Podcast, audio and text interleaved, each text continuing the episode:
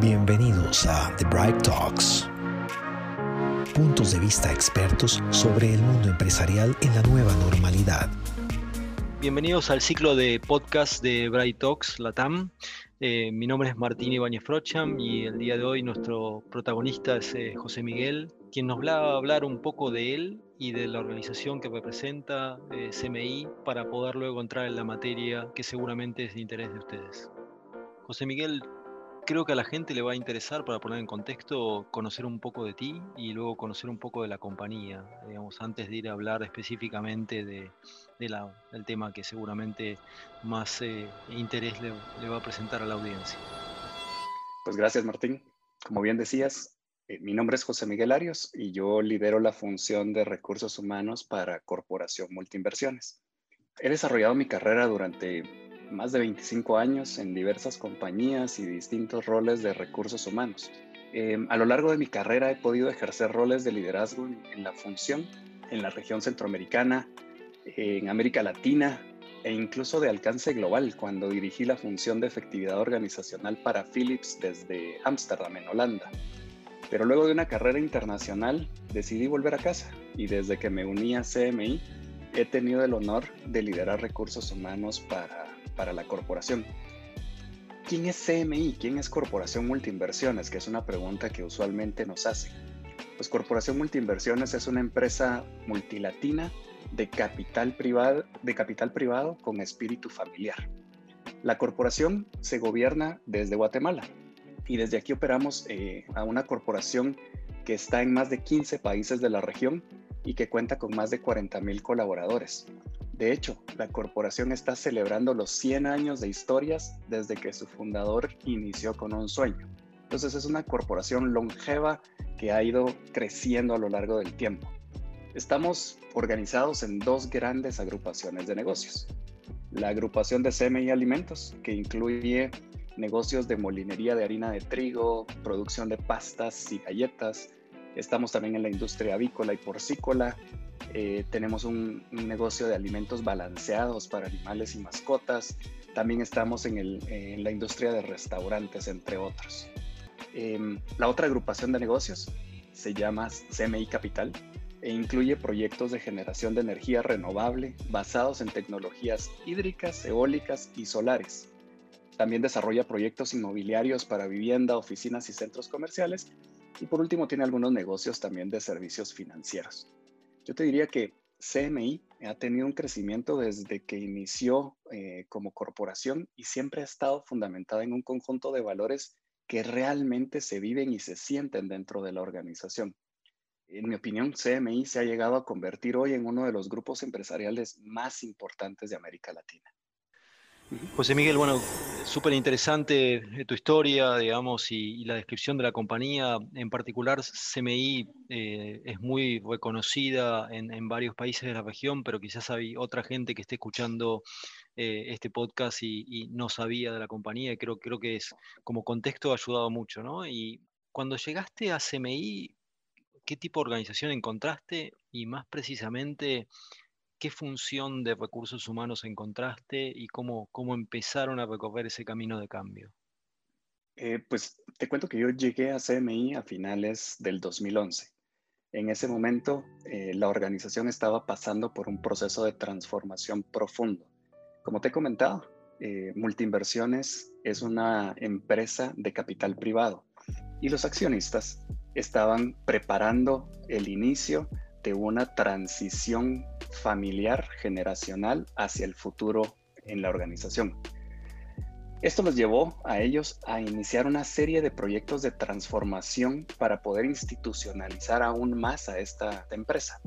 Y uno de los grandes temas que les interesaba a ellos cuando yo me uní a la corporación era transformar a recursos humanos. Em, algún grupo consultor que había venido acompañando este proceso les había recomendado que buscaran a alguien que les ayudara a transformar a recursos humanos en una función más estratégica. Pero eso era el, mandato que ellos este, tenían para mí. Yo creo que en ese momento no terminaban de comprender todas las implicaciones que esa pequeña frase traía, pero sin duda estaban dispuestos a respaldarme con su patrocinio eh, y con la inversión necesaria en, en la función. En ese entonces, la corporación gestionaba sus negocios de manera independiente y la función de recursos humanos existía en menos del 50% de los negocios. RH atendía requerimientos muy básicos como nóminas o planillas, contrataciones o inducciones de colaboradores. En las etapas iniciales de mi gestión recuerdo que lo que primero que hicimos fue completar un diagnóstico para entender con más claridad el punto de partida para la función. De hecho, el diagnóstico lo llevamos a cabo con ustedes, con Mercer, hace ya algunos años. Los resultados, eh, pues realmente no fueron sorpresa, pero tampoco eran muy alentadores. El diagnóstico ubicaba recursos humanos como una función desalineada de las necesidades del negocio, dispersa, transaccional y de baja eficiencia. Esos eran los calificativos con los que iniciamos la transformación de recursos humanos. Era desalineada del negocio, porque al pedirle a 500 líderes del negocio que nos indicaran los cinco temas prioritarios de enfoque para recursos humanos, no coincidían con lo que la propia función de RH identificaba como sus cinco máximas prioridades. Dispersos, porque para completar algunos de los procesos de RH tenían que pasar por las manos de hasta 14 personas cuando podían haber sido hechos por una sola persona. Transaccionales, porque el 55% del tiempo lo dedicábamos a actividades operativas y repetitivas. Y de baja eficiencia, porque al compararnos con índices de mercado, teníamos brechas significativas en nuestros tiempos de respuesta y en el valor que aportábamos al negocio.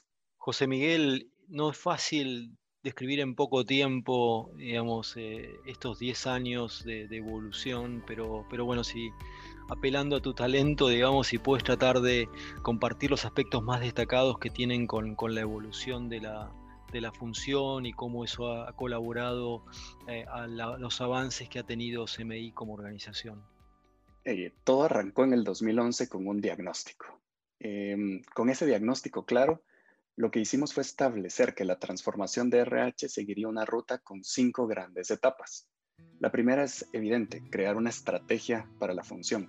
La segunda era implementar un modelo operativo que nos permitiera entender cómo nos organizaríamos internamente. La tercera etapa era implantar procesos eh, de gestión de talento basados en mejores prácticas. La cuarta etapa sería habilitar los procesos con una plataforma tecnológica. Esta es la parte de automatización y digitalización. Y por último, la quinta etapa sería fortalecer al equipo de recursos humanos. Así que iniciamos con la primera, creamos una estrategia y naturalmente la fundamentamos en la estrategia del negocio y en lo que el mismo diagnóstico nos había dicho. Surgió una estrategia que establecería tres avenidas con un plan de implementación a cinco años. Ese plan de cinco años establecía las grandes iniciativas que llevarían a vida cada una de las avenidas estratégicas y que marcaba las prioridades para empezar con el proceso de alineación de recursos humanos para responder a las necesidades del negocio Recuerda que uno de los puntos de dolor que te mencioné que teníamos era el proceso o la desalineación que teníamos con el negocio. Así que esta estrategia nos permitía empezar a resolver ese punto de dolor. La segunda etapa que te comenté fue el modelo operativo, y aquí decidimos no inventar el agua azucarada.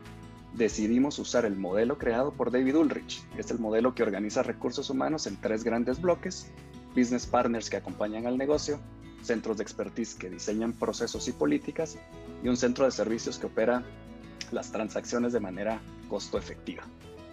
Ahora, dada la situación que tenía eh, CMI en ese momento, iniciamos por la creación de los centros de expertise. Eso nos permitió crear e implementar los procesos de recursos humanos basados en las mejores prácticas. Nos enfocamos en pocos procesos que marcarían una diferencia para la corporación. Implementamos seis procesos en ese momento. Adquisición de talento, aprendizaje y desarrollo, compensación total, sucesión, desarrollo de liderazgo y gestión del desempeño. Pero en paralelo, también facilitamos un proceso de transformación cultural que fue muy relevante para todo el proceso de transformación organizacional que estaba viviendo la corporación. Ahora, una vez tuvimos los procesos estandarizados y adoptados en los primeros niveles de la organización, los automatizamos al final buscamos una plataforma tecnológica que hiciera posible escalar estos procesos a más población dentro de la corporación. En ese momento la decisión fue irnos por Success Factors a este punto. Ya llevábamos procesos estandarizados y automatizados. Entonces era posible la centralización de las primeras actividades transaccionales en el centro de servicios compartidos. La centralización inició por un proceso de administración de la compensación y luego por un proceso de reclutamiento para terminar con, la centralización de un proceso de aprendizaje. El último paso de este ciclo fue enfocarnos en reforzar o generar capacidades en el equipo de recursos humanos. Aquí lo que hicimos fue crear una academia de RH que se enfocaba en los temas fundamentales de la función y en cómo ser un socio estratégico para hacer gestión efectiva del talento. También incluimos un capítulo de cómo gestionar la cultura organizacional. Ahora, todo esto que te acabo de describir requirió una gestión de cambio significativa en toda la organización. Te puedes imaginar que esto requirió gestión de cambio desde los people managers, que eran los usuarios de los procesos, hasta la propia gente de la función. Este es un proceso de transformación que no se dio de la noche a la mañana. Te acabo de describir muy brevemente lo que ha sucedido en cinco años.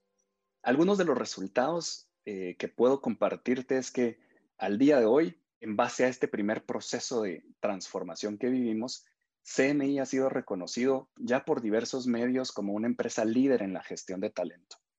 Ya cuenta con una universidad corporativa que, para darte una idea, en el 2020 alcanzó a casi 19 mil colaboradores. Tenemos un clima organizacional con índices de satisfacción arriba del 90% y hemos sido privilegiados con un par de publicaciones como caso de éxito en la gestión de la cultura organizacional. Yo te diría que esos son algunos ejemplos de lo que yo puedo resaltar como resultados interesantes, pero hemos tenido la disciplina de medir el valor que recursos humanos genera a los negocios. Desde el 2016 implementamos una herramienta estandarizada de una firma de investigación global. En esa herramienta recopilamos la perspectiva de los líderes del negocio sobre qué tan efectivo es recursos humanos la comparamos con la percepción de quienes trabajamos en la función y también con un benchmark externo de un poco más de mil compañías a nivel global. Los resultados de esto han sido muy satisfactorios. En las últimas cuatro mediciones anuales desde el 2016, el valor estratégico de RH ha incrementado año tras año. En el 2019, Recursos Humanos de CMI se colocó en el top 20 del benchmark de Gartner y la satisfacción de los líderes del negocio es evidente con la función. Yo te diría que mientras que antes teníamos prioridades distintas, ahora estamos alineados y creo que hemos ganado, como bien se dice por allí, un lugar en la mesa. Así que estoy confiado en que estamos cumpliendo con la encomienda de nuestros accionistas que en su momento nos dijeron hay que transformar a recursos humanos en una función estratégica. Déjame darte este, un poquito de lo que ha sucedido en los últimos años, porque te hablé de los primeros cinco. Nos hemos dado cuenta, hemos comprendido que la transformación no termina. Estamos en una constante evolución y aún tenemos mucho trabajo por hacer. Recientemente actualizamos la estrategia de recursos humanos para responder a las nuevas necesidades del negocio y para seguir cuidando al corazón de CMI, que es su gente. El ciclo estratégico actual nos llevará de aquí al 2025. Y las diferencias versus el ciclo anterior que te describí es que aquí estamos partiendo de una situación en donde recursos humanos ya es considerada como una función efectiva, con un buen nivel de alineación con el negocio, pero que aún tenemos oportunidades para operar a un costo más competitivo.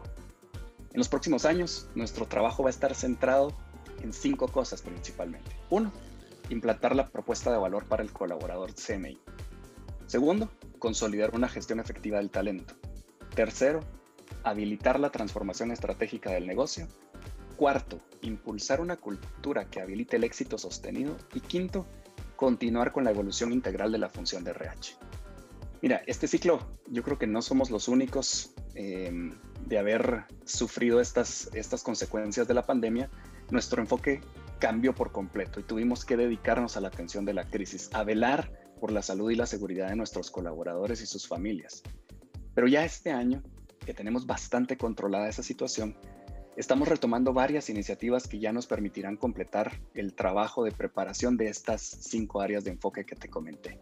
Estamos enfocados, como te decía, en cuidar al corazón de CMI, que es su gente. Queremos preservar el ADN de empresa familiar como una pieza angular en nuestra cultura organizacional. Y queremos asegurar que, como decía nuestro fundador, nuestra gente llegue al trabajo contenta, pero regrese feliz a casa. José Miguel, nos hablaste un poco del futuro más cercano eh, y, quizás eh, digamos, como te respeto mucho como, como profesional, eh, quería conocer un poco tu visión un poco más allá, ¿no? Si pensamos más allá del 2025, digamos, ¿qué, qué, qué asuntos eh, te mantienen despierto a la noche? Interesante pregunta. Yo te diría que la función tiene que seguir evolucionando y madurando. Seguramente esta evolución incluirá retos de mayores centralizaciones de servicios, muchísima más digitalización y algo central y que no se nos tiene que olvidar en mi opinión es que vamos a tener que continuar con la habilitación de mayores capacidades en nuestros people managers para que realmente se conviertan en gestores de talento. Yo creo que en el caso de, de, de CMI, nuestro rol en habilitar la estrategia a través de soluciones organizacionales va a seguir en el caso de nosotros, como te digo, tenemos el reto de duplicar el tamaño de nuestro negocio. Y para eso, recursos humanos tendrá que estar en el centro del crecimiento del negocio, habilitando a la organización para alcanzar nuestras metas a futuro. Esperen pronto un nuevo invitado, un nuevo punto de vista en The Bright Talks.